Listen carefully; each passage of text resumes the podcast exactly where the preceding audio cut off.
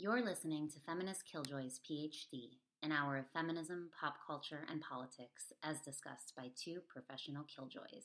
I'm Rachel, and it's just me today. Uh, Melody and I are both sort of busy doing life stuff, self care stuff this week, so we don't have a new episode for you, but we decided to play a rerun for you.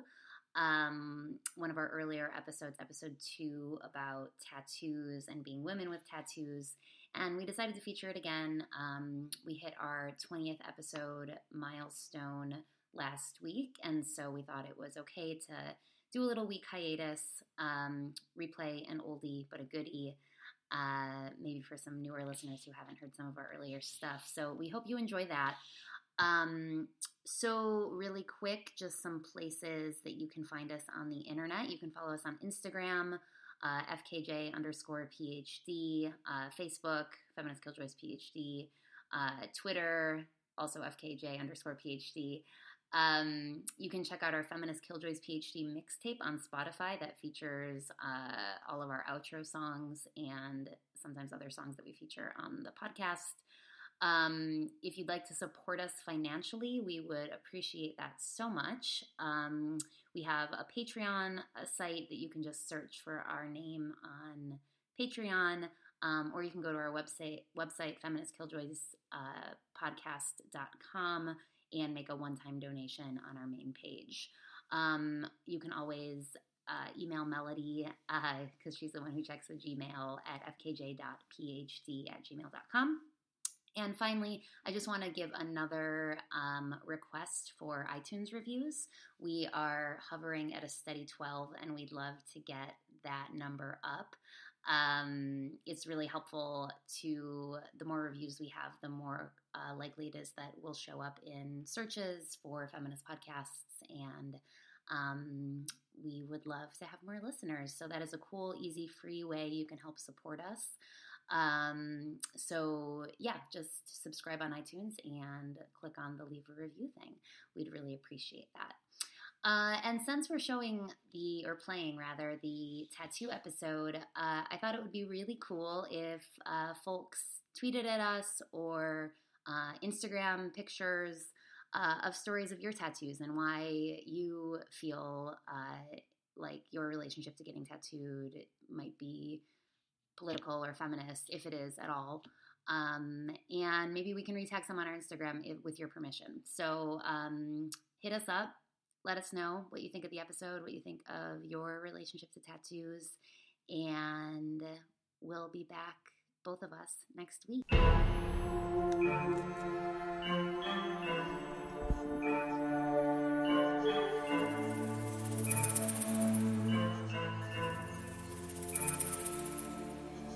20,000 feet up, breaking all the lights on the doors.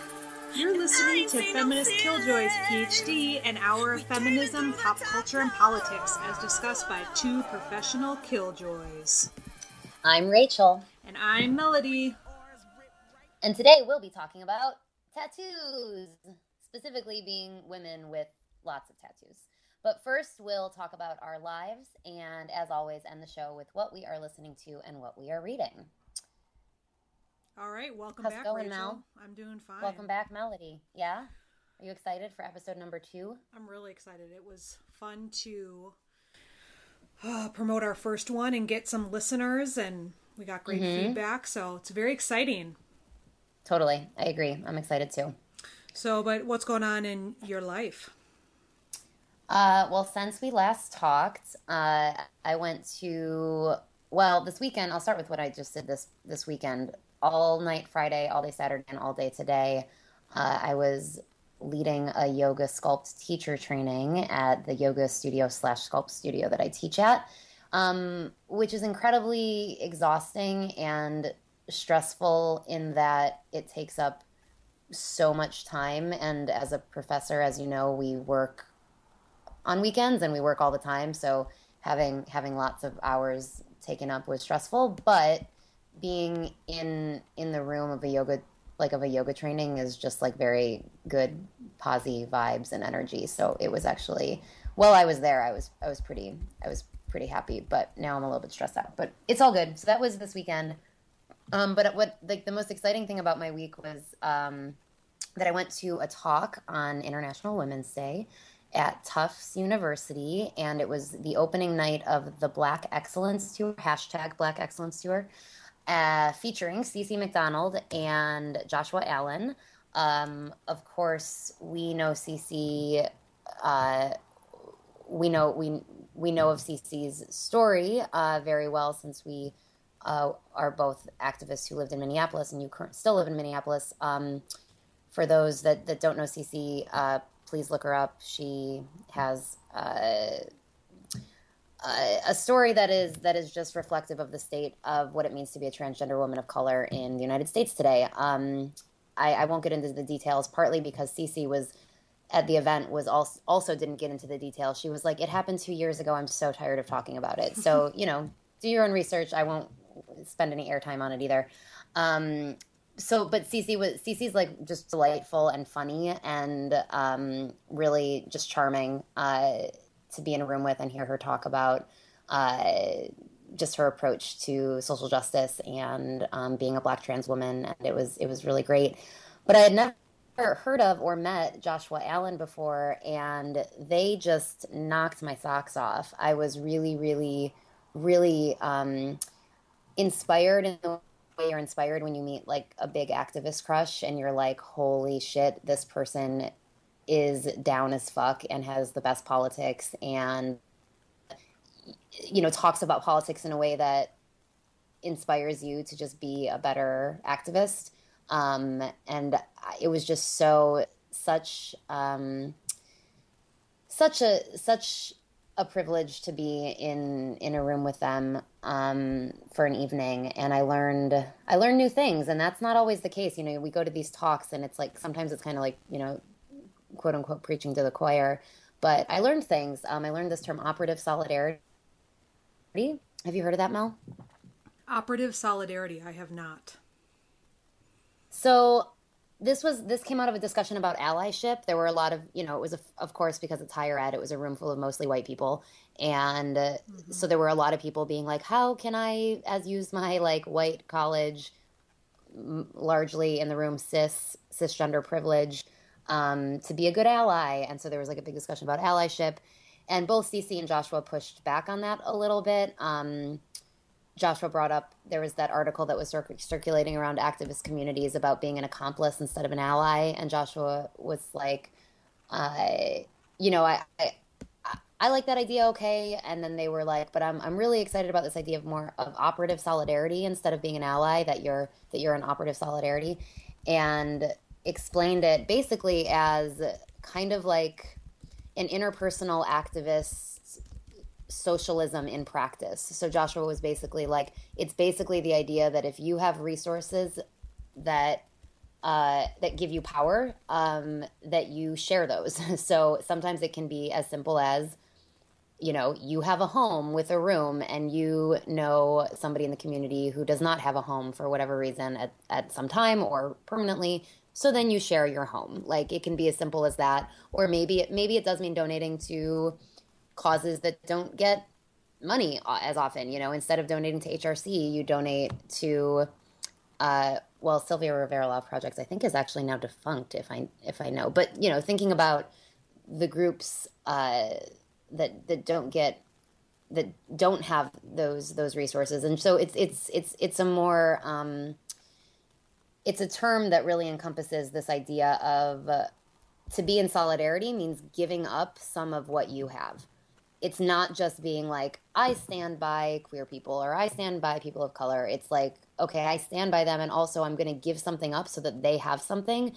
to help create a more equal playing field. And uh, that's like such that's such an important it's such an important challenge i think for any of us who care about social justice because it's the hardest thing. Like we can all we can all say we're allies but unless we're actually giving up something to to help uh, you know the cause of liberation then we're not uh, doing enough maybe so it was a really it was a really kind of humbling moment to to to be in that space That sounds really, really inspiring. And Yeah, it was. The, I guess the, I haven't heard the term operative solidarity before, but I've definitely been told this, that theory, or not theory, but Yeah. that ask of give up what you have um, to support Right. others. You know, like I was at um, this you know equity nonprofit conference called PolicyLink in LA a couple months ago, and uh, a few very small organizations were there, and they're a lot of them were repeating like, "Okay, all of you." You know, organizations out there listening to us, cheering us on, give us your money. Like you have a ton of money, and we don't, and turn it over. You know, and so, uh, and also this uh, concept really resonates with what I was going to kind of talk about with my life. Um, so let's see. This week, I had some interesting moments in which people of color were centered um, in places that usually aren't. So that's been really good. Uh, for example, so this kind of operative solidarity is exactly what happened at my um, bike organization that I volunteer with. They so I'm on this diversity equity task force, and I'm I'm doing some research for the coalition on a volunteer basis, but the meeting is like you know no surprise to people who do this uh, mostly white people actually. And Yeah. the staff person who helps run the meetings is a person of color. And uh, they use they them pronouns. And so they were they basically came to our meeting and said um, we're going to turn this into a person of color space. And Oh, wow. it was so interesting. I mean they took some time to unravel it but you know Yeah. they were asking questions such as are you okay turning this space over to people of color and do you trust them and of course most not all of us most of us were in agreement with that um, in terms of Yeah. yes we will turn over the space but i mean it's kind of an obvious thing like if you're going to have a committee that's committed to diversity and equity and all the people there are white or mostly white Right. or you know some of the people of color on the committee come from a very privileged background you know and so Right. it doesn't really resonate with the with the market or the Right. market that's such a unemotional term Target. Yeah. the group of the- yeah, people I- that we're trying to Right. yeah work with Right. Yep. so that was awesome i was like yeah Yeah. Wow. Yeah. That's that's. It sounds like we both had really cool moments thinking about and and what you witnessing um, that kind of practice in action. That's really cool. Yeah, but I'm- it I'm was hard for at least one white person to give up the power, you know, or Yeah. like they felt uncomfortable just making the switch. They were they kept saying they were very confused. Um, Yeah. and so they were a couple steps behind the rest of us in terms of understanding Yeah. people of color spaces, but um yeah, it was it was fascinating to watch somebody really struggle with that that power because it is it's Yeah. very uncomfortable. There was this amazing quote that I found this morning. I will butcher it now, but it's it was something like, you know, for people that have privilege, uh, the act of equality or trying to gain equality for other people feels like oppression to them. Right. I, I think I've seen that that quote going around as well. Yeah. totally. Never seen, but it was like that's it. That's why you know that guy got Right. upset. That's why my white male students get so upset when I tell it's them entitlement, right? Yeah. I mean, yeah, totally. Um, This assumption that we, people with privilege, d- deserve it, and that if it, and that if you know that if it's taken away, and that they deserve it in ways that somehow other people don't. Um, yeah, it's uh, it's it's a tough lesson for for folks in positions of privilege to learn. That's for sure. Yeah, one of my students was telling me that her dad, um, they're all white. Her dad mm-hmm. felt very oppressed at his school that he teaches at because they were really trying to privilege a more diverse teacher body mm-hmm. and i think he was going through some diversity training and he just felt mm-hmm. honestly like felt oppressed and she brought you know she brought that comment into class and also Yeah. is really resonating with him and you know she really does believe that he is oppressed because other Right. people are going to be centered or you know privileged over him Right, right. and so That's that's That's that's really hard. It's I Mm-hmm. mean it's hard to to hear that. Um, how did you, how did you respond? Like, was the student like self aware of this? But you're no, you're saying the student agrees with him. I thought she was well. We we have had a couple email conversations about it because she did feel really Mm-hmm. silenced in class, not by me, but by the other students being like, you know, saying that basically white people can't be oppressed in that way. But Yeah, um I try to. T- I sh- if I would have had it at the ready, I was trying to explain to them the equity versus equality and the boxes, Yeah. and that some Yeah. people just need a couple extra boxes. And so, if the Right. African American woman teacher gets three more boxes and your dad gets zero more boxes, it's Right. not.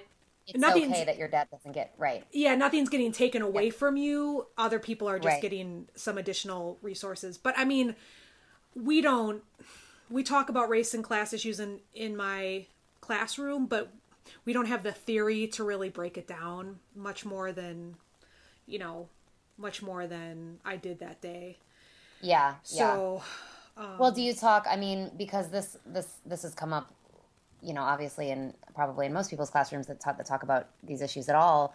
I mean, but inter I mean, intersectionality obviously helps that as well. Um, so you know, your dad or that person's dad could be oppressed in certain ways, but not when it comes to their power as a white person. Like, does that you know you know what I mean? Like that that's um, that when we have these intersectional identities, that some some parts of our identity will be privileged and some will be oppressed. But if we match the sort of dominant hegemonic norm, then that means we have power, and and you know inevitably a white male, and I don't I won't make assumptions, but I assume straight cisgender male.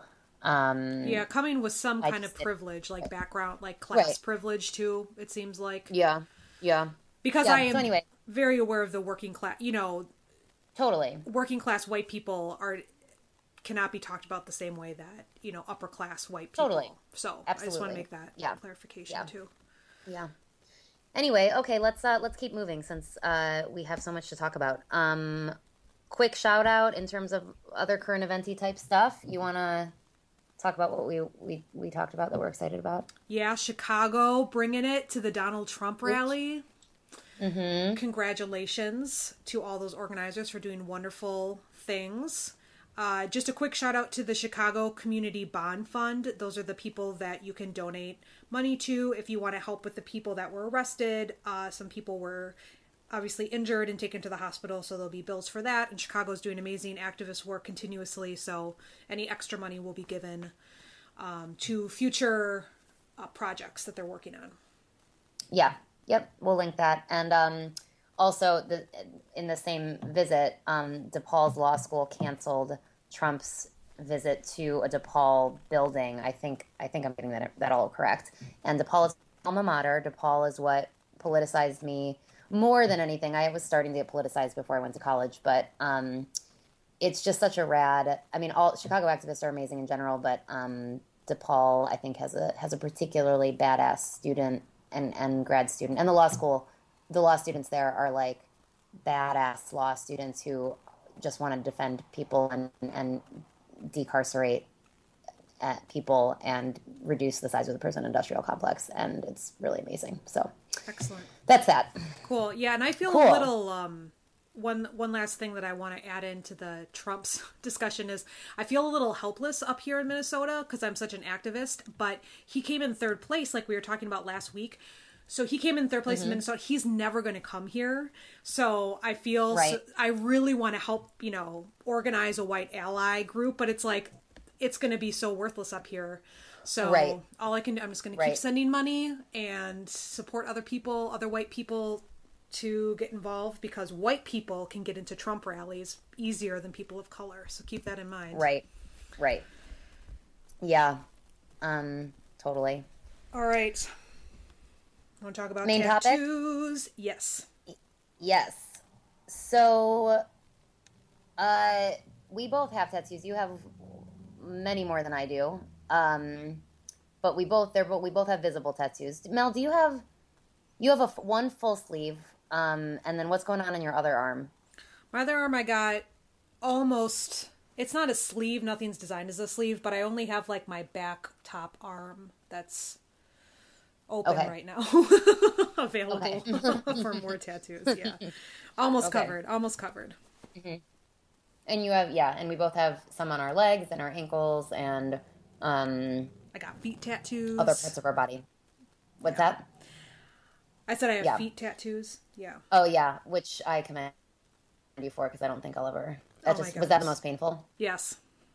Yeah, Both in Yeah. getting it and then the uh the healing because it you know your tattoos itch, but oh my oh it was just awful. Yeah, I bet. Just Can I? You'll love this. I we'll get into sort of the juicier depth of this topic in a moment, but um, but uh, the I have a friend from Cleveland who has on her toes, like you know the way people get knuckle tattoos across her toes. It says Union Made because her parents were both Union, and she's like, "Isn't that amazing?" that is so great. Yeah, it's really awesome. Uh, anyway, so we both kind of wanted to talk about this because I think there's something unique to being covered in tattoos uh, as first of all women um, second of all professors. Uh, i guess that's sort of our both of our common ground. Um, so i don't know. Do you want to sort of talk about your motivation for your tattoos? We can talk about that and then we can sort of get into like what it means to like live live as women who are tattooed tattooed women. Yeah, I mean, my mo- wow, that is such a deep question that you did not prepare me for. Uh, all right no, I, I like, well, "That's let me say though." this. Let me say this. My tattoos have. I kind of go down two uh, paths with my tattoos. Half of them are jokes. I have an Ira Glass tattoo, a South Beach tattoo, um, a BFF tattoo for my BFF in Milwaukee. Um, but then I also have more symbolic tattoos. So I have a, a Rod, Mr. Rogers trolley on my forearm because he's like my spiritual guidance. Um, I have uh, tattoos that are dedicated to kids that I watched for a long time that are like family. You know, I have a you you know I have uh, the bread and roses tattoo on my feet for Union Power, specifically involving women. So you know, I got a little bit of both. Um, I think you know I would look at other women and think like, oh my god, they look so hot with those tattoos, you know, and I kind of Yeah. wanted to emulate that when I was younger, and then it Yeah. just it becomes addicting at, at a certain point, and you just start thinking about your body in terms of where can I put my next tattoo. So that that, Yeah, that that's my answer. okay that's a good answer Thanks. Um, I think I think it's a similar route. Is that I, you know, kind of grew up in the punk scene and was surrounded by women who I sort of looked up to, who a little bit older than me and covered in tattoos, and just like I just thought they were gorgeous and same. It was kind of I was like that is what beauty is. Like that is what being like a hot woman is, and uh, how I certainly didn't have the language for this at the time, but how like that feels pretty fucking feminist to be like you're hot because of something you chose to put on your body, not anything about your not the shape of your body, not the, you know, not not anything like it's, it's like you had the agency to make this decision and modify your body with art that you chose that, you know, and and also it's like fucking badass that you're having like needles in your arm. I don't know. There's Something kind of cool and powerful about that. So anyway, so yeah, definitely the aesthetic, like the punk aesthetic was really appealing to me. Um, and then I think the second reason that I also didn't have the language for when I first started getting them, but that I think sort of transitions into my second question for you is that I also grew up prior to the punk scene. I grew up in, you know, a working class, rural, most, you know, white working class, um, relatively rural, kind of half rural, half suburbs um, area where many people had tattoos, mostly men, but sometimes women as well. Um, that would be considered like I think the aesthetic we were describing is like kind of like Suicide Girls punk punk aesthetic. But I grew up with Yeah. people like Suicide people, girls. yeah, yeah. Excellent Didn't you write reference. a thesis about Suicide Girls? No, I love. I did a yes. My master's thesis is on Suicide Girls. Yeah. Um, Yeah. just amazing reference. Um, okay, continue. yeah, you know. Um, but but then I had this whole other route of tattoos is that I was surrounded by like quote unquote like trashy people with trashy tattoos. But the thing about it is, and it wasn't like I necessarily was like, ooh, I want like, I don't know, um, what's like a stereotypical tra- you know, barbed wire. What do you call those things when it's like barbed wire? A he- uh, Oh, and You know, a just- band, like an armband. yeah, like you know, something that people kind of make fun of as trashy, whatever. And it's not like I Oh. necessarily wanted those, but the fact that I was surrounded by people who were like, tattoos are no big deal. Um, you're like, there was no sense of most of the people I, a lot, pl- many of the people I grew up with from like my my actual sort of hometown were would have had jobs where it mattered if you were covered in tattoos and that's not the norm for middle class people and upper class people so you know i think that leads me to so for me uh, retrospectively my tattoos are about punk they're about being working class um, they're about my particular like femme aesthetic. But i think that leads me to ask you like why why do why do we think that why do we feel empowered to change our bodies in ways that so many people say you shouldn't particularly women? Like what was it for you that made you like not give a shit that you got a sleeve? You know Oh my goodness. Another hard question. Uh well, I think it was more about I think I've always I can't remember when I first wanted to get a tattoo, but I remember not being able to get a tattoo because of the jobs I had. Um so and I come from a middle to upper class background and I worked in the serving industry for most of my teen life and up into my 20s and for this is different now um, but when i was i can't believe this is like generational. When i was younger um, you couldn't have tattoos if you were a server. And so i worked at tgi fridays and smaller cafes and you just couldn't have tattoos or piercings. And so i knew i wanted Right. them but i was being you know stifled. And then i got a job at pf chang's where you could have uh, we had to wear full sleeve button up shirts so i knew i could get mm-hmm. a tattoo then. And so mm-hmm. i think but i i honestly think some of it was a, a big fu to the suburbs that i grew up in you know because Yeah. i often i don't think that way about my tattoos anymore but i did not like growing up in the suburbs. I loved and i'm very grateful for the education i got but i did not like anything about the suburbs and i knew i was different and i knew i wanted to be in a different subculture and I think getting Yeah. those tattoos really helped me identify with different subcultures and kind of hail other people to me. You know, like look at you know, it's it's a symbol. And even now I do that. Like if I need to I don't know. Sometimes I get in these situations where I feel like I need cred, and so I'll push my sleeves up so people can see Yeah. my tattoos. Other times I push them down, but Right. um, it is Yeah. a, it's a it's a way to communicate things to the particular people, um, and so I found that to be really useful transitioning from the suburbs to the city when I was in my young twenties. Yeah, I, I totally agree with that.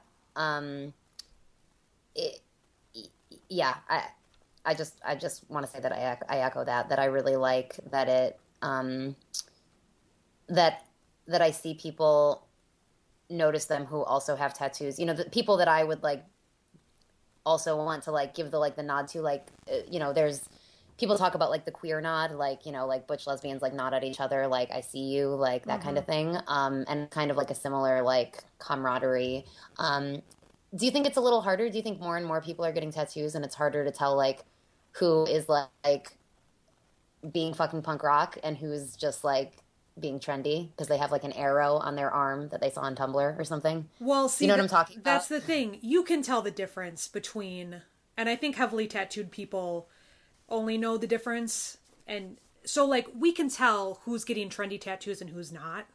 You know, yeah I just fe- I can just tell. You can tell with the aesthetics, like, and usually they get tattoos where they cover them up. They can't, you know, you can't see Yep. them. Yep. Um, sometimes I question people's choices of tattoos. Like, whoa, you went there already? Okay, but um, no, I don't have a. Although, Yeah. Now, now this gets into people communicating to you about your tattoos, which is um something we definitely should talk about. But it's also when other people have tattoos, but but the questions they ask you also really tips you off to you know what kind of tattoo person they are. Yeah. So, yeah, I don't know. I don't. Yeah, I, so I can an- see there's definitely example. differences in the cultures. I can tell. Can you give an example of some questions you've been asked where you're like, "Oh, this person is rad. I want to talk to you and answer that question," or this person is tat calling me, which maybe you want to define that for us. Yeah. So an example of a uh, a decent question I've been asked is, "Hey, did X artist do your work?" And so, of course, Okay. they Yep, recognize They're it. like name dropping. They know. Yeah, or they'll say, and they've they've always been correct too, which is impressive. Um, or they'll say, Yeah, "Oh, cool. I didn't even know this about my Mister Rogers tattoo, but it's a trash polka style of a tattoo." And so, Okay. somebody at my hair salon that I go to was like, "Is that a trash polka tattoo?" And I said, "What?" And they said, "Oh, it's blah. Here, let me show you." And they showed me more stuff on their phone, and I was like, "Oh my god, yeah!" And so I definitely engaged with them in that. Um, yeah. Yeah. Cool. but you know the que- the questions that tip me off that this is just an annoying dude trying to strike up a conversation is like is that buddy holly on your leg you know it's ira glass Oh, you know or Yeah. cool ink or they use words that are incorrect um, Right. and it's just uh there's or It's the, just embarrassing for them. Oh my god, when I was waitressing when I was younger, a man grabbed my arm and like twisted my arm around to see all the stuff. I was like, "Excuse me." So, this Yeah. goes to the there's this wonderful person which we'll link to in the uh, on our our website, but came up with this concept called tat calling, which is like cat calling, except you know when guys ask you about your tattoos, and it was so helpful for me. And I have a question for you about this, Rachel, because Okay. I get really annoyed when dudes on the street just use my tattoos as a reason to start talking to me and it to them it's like, "Oh, this is like a much better way to talk to her instead of making some comment about my body." They think it's not a comment about my body, but it really is. And I couldn't really pinpoint why I was so uncomfortable with this, and it it all started with my Ira Glass tattoo that I have. Love you, Ira Glass. Yeah. But um people would ask me about it constantly and I hated it. I hated people asking me about it because the conversation went nowhere. Is that Buddy Right. Holly? No, it's not. Is that Al Franken? no, it's not. The only only times when somebody will come up and they'll be like, "Oh my goodness, that's Ira Glass," and then we hug, and then they take a picture, and then that's the best, right? But it's Yeah. this it, because it's a face. People, it's like a really easy question to ask me, Right. and I actually changed. So I have a Mr. Rogers trolley tattoo, but you can't actually tell that that's what it is. And it's because of the tat calling that I did that because I said, Yeah. "Oh my goodness, if people are going to recognize this, this is going to be worse than Ira Glass because people are going to know what this is and just ask me silly questions and right. my and it's hard because they'll there's arguments and this is my question for you rachel is that there's arguments made that you know people get tattoos for attention. You know we get it. We get these tattoos so then people will look at our bodies um to draw attention to us. And you know obviously that is not some that's not the reason i get my tattoos. And um, I'll come back to this later, but I want to say that I we both live in big cities where people are tattooed all over the place, so we don't actually stick out, you know. So the concept of being stared at because we have tattoos is kind of weird because it, we don't look all that different in in the city. Right. But I know that um, you and I we've gotten into fights about this in the past. We have divergent opinions on being spoken to in public. And so, kind of all the stuff that I just said, does that like resonate with you, or do you not mind like when people come up to you and say like, "Oh, beautiful tattoo"? Like, do, do you enjoy that? Because I know you know we've had discussions in the past about Yeah, I think when I saw that you wanted to ask me about this, I I definitely think certainly in the past I've been like, "Oh, you know, some sometimes it's really nice to have like a human conversation with somebody and like there are some really there's some nice guys out there that just want to say like hi have a good day. Like i think that i you, i was in that place and honestly um i don't know if it's just getting older and more years on this earth as a woman that I'm just so fucking sick of being having like low level anxiety every day because I'm scared that this one person who talks to me is gonna like, you know, not that I I hate this sort of like stereotype that like sexual assault happens by strangers because I like random strangers like all the time, which is not the case. But obviously, women are more at risk for violence everywhere, including in public. Um, so uh, no, the uh, so again, I don't know if it's the older I get, the more like just like generally less patience I have for that kind of thing. I'm less inclined to feel charmed by somebody asking me questions in, in public. Occ- occasionally, I still find it like, and it's like you're saying, like there are these situations when you're like, you know, this person, um, you can tell when they actually mean well, and you can tell when they're being a creep, but also. Uh, in general, if it's like a dude, uh, they should just like err on the side of probably not talking to us about our body generally. Like, I, I, I, so all of that is to say that I think I, I agree with you that I don't, I'd rather not, I'd rather not talk about it. I've had, I'm thinking just in the past like month, I've actually, I think I've had like two women comment on my arm and the one was like an older woman who was like, "Is that a raven? I just they're my favorite bird." And I was like, "Oh, how lovely!" Like that was like, and that was fine, like no big deal. But uh, but I'm with you. I think like I certainly wouldn't say that I. That's that. That's why I want tattoos. It's not like I want everybody to come up and ask me about them at all. Like I, and this is another good transition I think for us. Like I dread.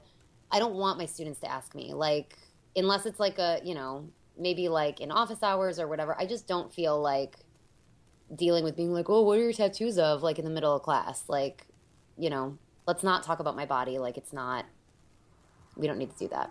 Yeah, and let me. I do want to transition in talking about our lives at school.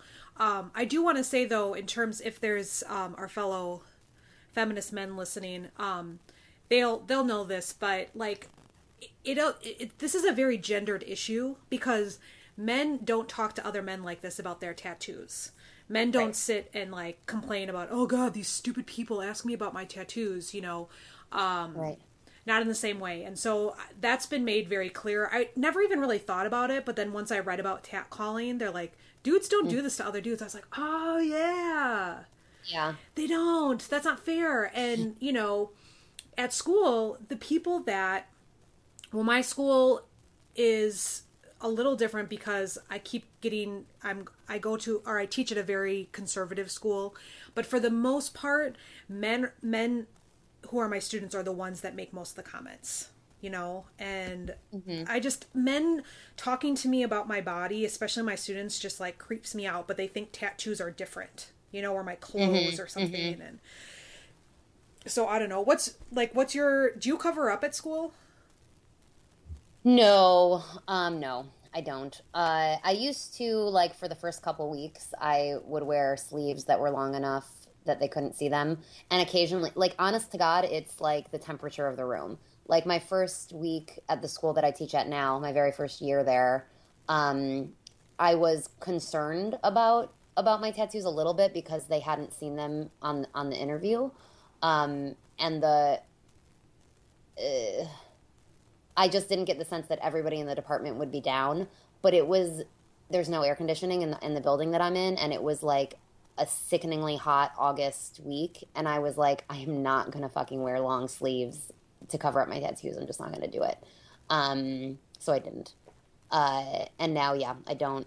Um, but yeah, back in I think back in grad school, I was like, I'm gonna like make them build build their confidence in me by covering my tattoos and then I'll you know once once I have them that they trust trust that I'm like a solid person I'll reveal my tattoos but like I just don't have time for that bullshit anymore. Wow, I have a completely different trajectory. Um, Interesting. So we both went to the same grad program. So at the U at, in Minneapolis, I uh, let my tattoo show, and it was not an issue at all. Uh, people didn't really make any comments about it, and I think you know your comment about you know the years adding on to being a woman. You know, I think you know earlier if people were commenting about my tattoos, I just honestly don't remember it being annoying. Right. Um. Right. But I just like did not care. Like the stuff that I wore, my work clothes showed my tattoos for sure. Um, I then went to a liberal arts college and I covered up a little bit more there, but that was such a liberal space that again, people it wasn't a credibility thing, but mm-hmm. the students were coming from all sort from all sorts of different places. Um, and maybe hadn't seen somebody with tattoos, like a woman with tattoos. And, right. and so it was a distraction for them. And now at the right. community college that I'm at, it is a full blown distraction. Um, Interesting. From administration all the way down to my students, they will literally say, "I'm." They will stop me when I'm talking and say, "I'm sorry, your tattoo is really distracting. What is it?" And wow. enough of those situations, and I cover up completely now at school. Wow, that's um, so interesting. Yeah, and it's it's really different. Um, I have a fellow. Uh, woman bicyclist friend here who also covers up for for her work and we were kind of talking about why that is and for her you know we were talking about how a lot of it is about not wanting the attention like just not wanting mm-hmm. to have mm-hmm. those conversations anymore and mm-hmm. especially where i'm at i i do stick out you know in minneapolis no at my work i stick out a lot and yeah. i honestly don't realize how much i stick out because of my tattoos and my hair is yeah. somewhat blue right now but you know, I walked in there thinking like it was Minneapolis. It was right. only it's only 30 minutes north, but holy right. cow. Just right. the comments and oh, so I just was like, nope, I fully cover up. If it's hot, I don't take off my sweater. I mean, the most yeah. I'll do is I found a long cardigan that has like holes in it, like it's kind of crocheted or something.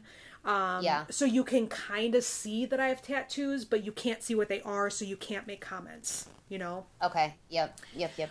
But man. Yeah, that's that's in- that's interesting. Um, go ahead, man. At what? Oh no, that uh, you know, even with the administration. Well, this is the thing. They don't they just ask me questions. Oh, what's on your arm? What's what's that? It's like I don't want to talk to you about what's on my arm. Like we're in a meeting right, right now, you know. Right. And they're just trying to do it like um, from a inclusion thing. You know, like oh, I'm going to be nice and ask her about my uh, ask her about her tattoos, so she feels like she's welcome. You know, with her look. Right. Uh, right. And it just annoys me. And so even yeah. when I'm just with my peers at school, I cover up. You don't want to do it. Yeah. yeah. It's, just, oh, yeah. it's so frustrating. I had to buy like now when I go shopping, I'm like full, and it's my arms are long too, so I have to get these like large yeah. cardigans. Like I don't even do three four sleeve cardigans because people can yeah. see a lot of my stuff and yeah. Oh, it's so just what's on your arm. It's so distracting. Like wow, that's interesting. Yeah, it yeah, is. I guess I I do. You know, I really um. I am all about not like sweating like crazy in the mm-hmm. middle of mm-hmm. class, so I do do in terms of temperature. But I also like when if I know I'm going to see like the president of the of the college, I I will co- try to cover them up. Um, like I do in in certain company of of the school, particularly if I'm like sitting in a meeting where I'm going to be like people can see me for like an hour straight just looking at me, as opposed to like walking through the hall. Do you know mm-hmm, what I mean? Mm-hmm. mm-hmm. Um, yeah, I am mindful about that more so with my peers though with my colleagues than my hmm. students. I think my students surely um, notice them. I mean, I definitely stick out at Merrimack. That's for damn sure. I mean, I don't. I I would think I could maybe count on one. I oh, I just said the name of my school. um, also, so we're both out of out of the closet. Hey, Rachel, you know what um, though? You know what though? What? There's this thing called Google where like people could just Google us and like Google us. I know. I was just I was like I was thinking about that. It's like we use our full names. I mean, one Google search and it'd be like bam. Right. Yeah. No, it's true. Anyway, um, but yeah, I, I point is I stick out. I stick out at that school. Um, but yeah, I don't know what my like zero fucks to give attitude came from because that's not usually me. That's usually me, you. um, yeah, I just, uh, you know, I've gotten well, this is another a whole nother episode. Just like my my like cynicism towards the academy, like, and you're what you're not you're not talking about like honoring the professional academy. You're talking Absolutely about like not. getting through class for your own, you know, sort of ability to get through class. Exactly, Like, um, so that's different. But I think maybe that's part of it that I just like am so frustrated with academia that I'm like, I just don't fucking care what you think. And especially since my students don't comment, I'm just like, okay, great, doing great. Cool. Yeah. Um so I guess the sort of last thing there's another article that um I want to post on the website called um, Painted Ladies Why Women Get Tattoos from the Guardian. And there was something there about how women with visible tattoos uh large visible sort of like aggressive tattoos um challenge femininity and uh, i really i think that's cool too to think about how how tattoos play with gender um because i think there is something and this goes back to what i was saying earlier about it being feminist to like what a woman chooses for her body but i think there is um i think it's really powerful for for women to do something uh that goes against norms. Like, I mean, you know, it's one thing for a woman to, you know, I don't know, not match the hegemonic norm of beauty based on how she was born, but like to choose to go out of your way to not match the hegemonic ideal of beauty is like kind of badass. That's true. and I also that's- challenges gender, you know? I guess I've kind of always been that way though. So Yeah. I never even really Yeah, thought about it. It's like, yeah, go us. But I'm like, uh, well, that's always kind of been my goal. So, Right, right. But And for me, also- I think like what you were saying, or what we were both saying about finding other women attractive that look like that, or Yeah. like look like us, you know? Yeah, it's just because we've always been attracted to that kind of look, anyways, too. Right, but I think we both knew that that wasn't like mainstream America's definition of like a hot babe necessarily, you Right. know. Which was part of Um, the allure for me, at least.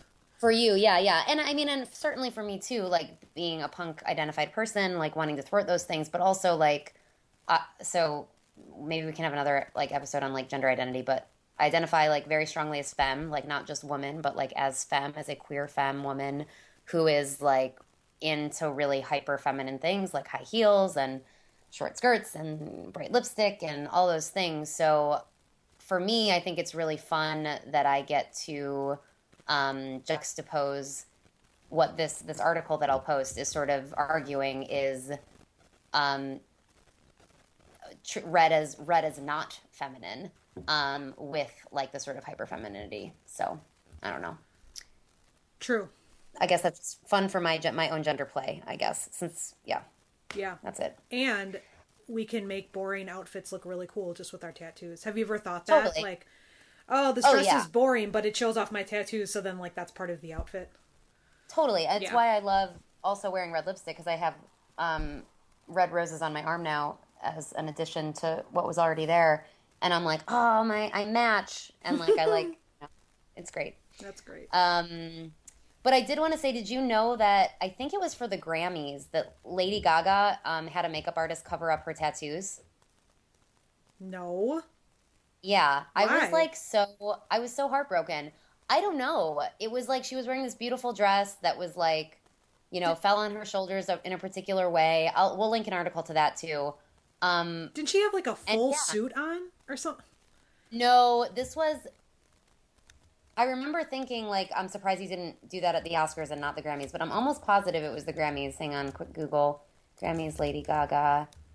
Um tattoos, I should probably put uh yeah, well we can link this. But anyway, just the idea that that happened um like Oh, at the at the? Grammys, not the Oscars. correct. The Oscar Correct.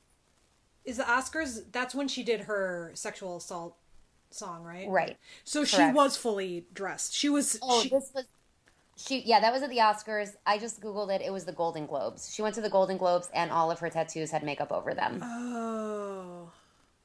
Yeah, and you can like see them in close up pictures, and it's like, you know what? Okay, do you like? I should. I don't. I don't want to be like. I don't.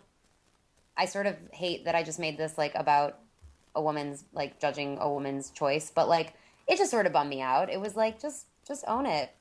I don't know.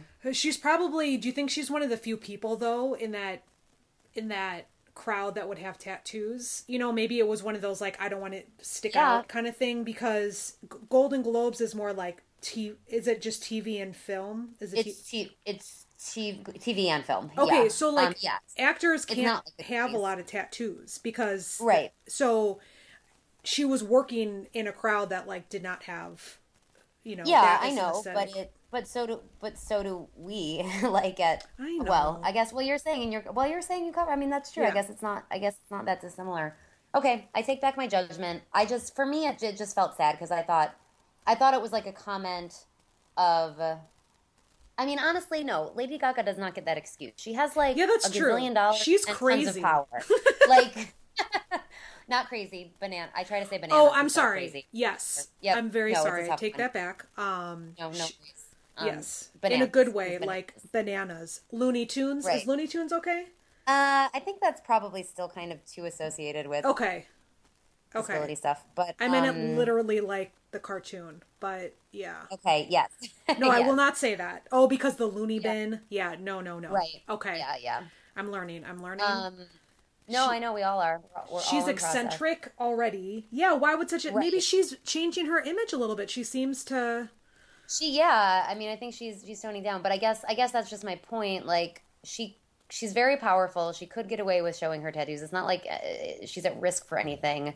Um, and so for me, it just came off as like a these tattoos are not acceptable or they're not um, that I can't feel beautiful in this dress if I have these tattoos. Just think maybe that was my own internalized whatever. I don't know, but that's that. Did we talk enough about tattoos, or do we have more to say? I have nothing else to say about tattoos. I bet you do, but I think it's a good time to move on um, since we've been talking for a while. Um, okay, what uh, what book are you reading this week? What book am I reading? I'm reading no books because I get the New York Times delivered on Sundays.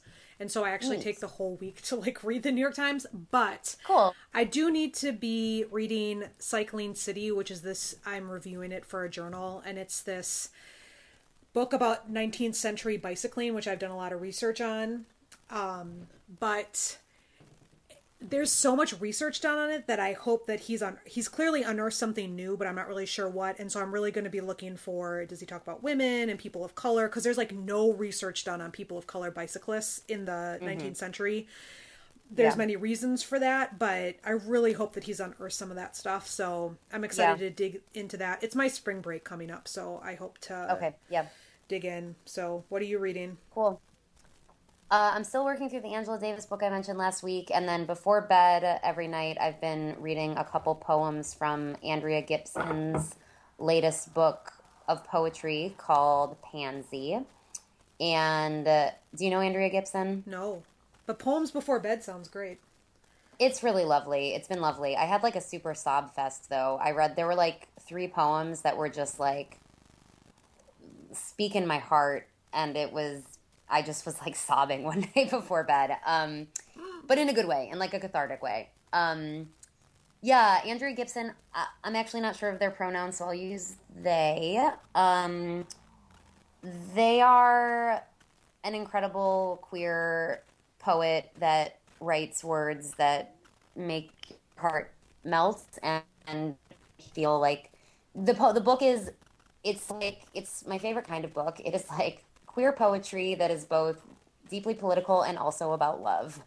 And um, so it's just like these juxtapositions of there's a poem, po- a poem, a poem, a, a poem called Ferguson about Ferguson, um, and uh, then there's also just like devastating heartbreak poems, and uh, then there's some that are a mix of both of them. Like let let me talk about race in the context of being in love or whatever. Um, so it's I, I highly recommend it.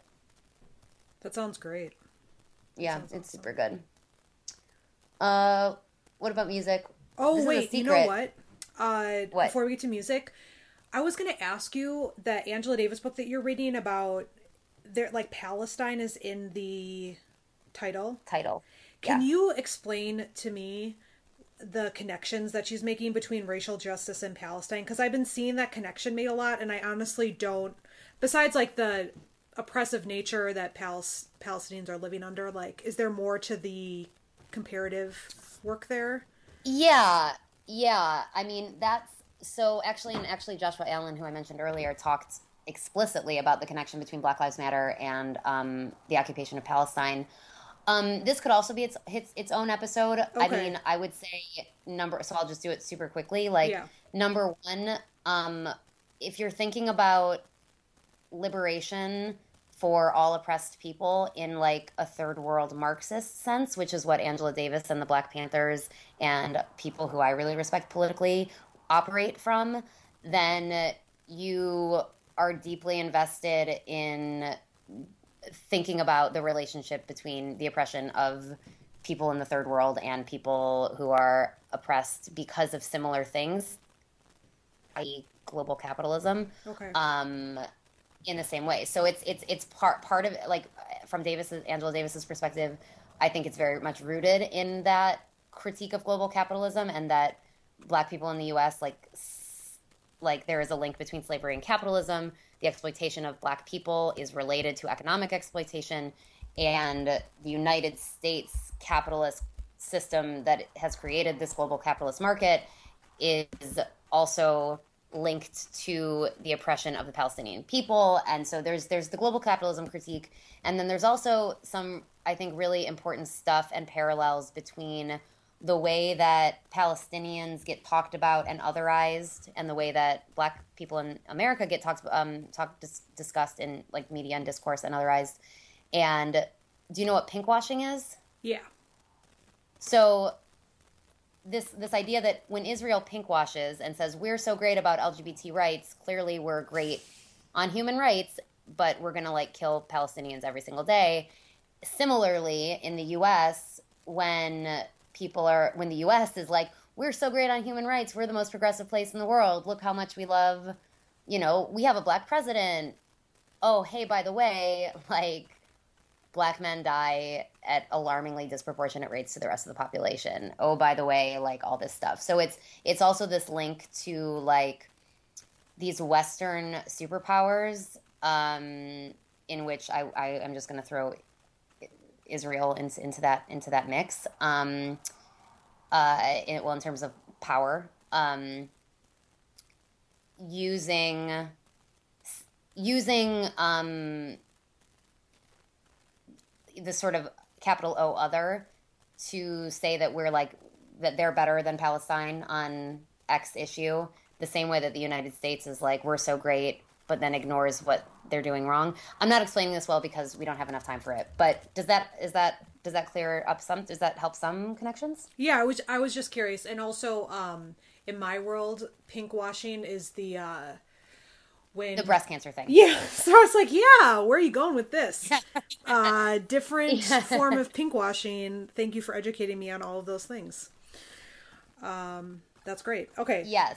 Um, yeah. So pink. Yeah, different. We should do we should do an episode on both forms of pink washing one day. Great. I'll be the pink washing expert Um, about breast yeah, cancer, and you can take Palestinian. Yeah. Okay. Music. Okay. Um, this is totally, uh, you know, just as serious as the topic you were just talking about. The song I've been listening to on repeat is Justin Bieber's "Sorry." Yes. I I you, I don't think we've talked about how much I love Justin Bieber. Did you know that? I do know that because I remember when we were out of town together for a conference and you were Yeah. talking about Justin Bieber and then he has that really problematic song and then you tried to justify the problematic song and then Oh yeah. and then Yeah, yeah. I was like, mm-hmm.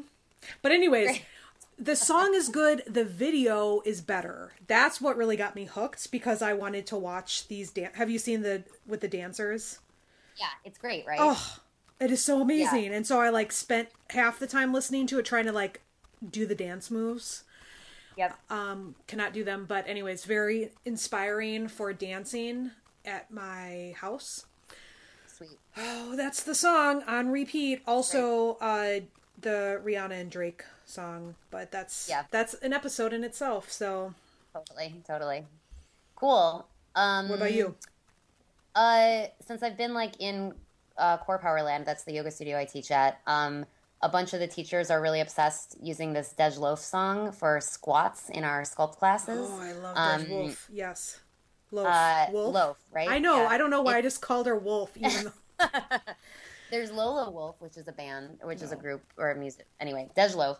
Um, yeah. So back up, uh, we've been using for squats, and it's just so fucking good. And like in a lot of times, you know, like you're holding low and pulsing in squats, and Mm-hmm. like it's so hard not to just like like booty dance the shit out of that song. Totally. Um, which is which is like a little ridiculous because it's like a bunch of largely white, mostly white women like trying to be cool with our with our like Dej Loaf, but Mm-hmm. Yeah. but it's a lot of fun, and I and I have been listening to it a lot. So that's that. Radical. Cool. Anything else? No, that's it. What a great episode. Yeah, that was a lot of fun to talk about tattoos with you. I'm glad we did it. Yeah. All right, and obviously Yeah. we have a long list of episodes to create for our viewers. Yeah, indeed. Stay tuned. Come back and join us next week. All right, we'll catch you next time. try, but I don't do too Bye. well with apologies. I hope I don't run out of time, cause someone call a referee. Cause I just need one more shot, have forgiveness. I know you know that I made those mistakes maybe once or twice. By once or twice, I mean maybe a couple of hundred times. So let me, oh let me redeem or redeem on myself tonight. Cause I just need one more shot, second chances. Yeah. Is it too late now to say sorry? Cause I'm missing more than just your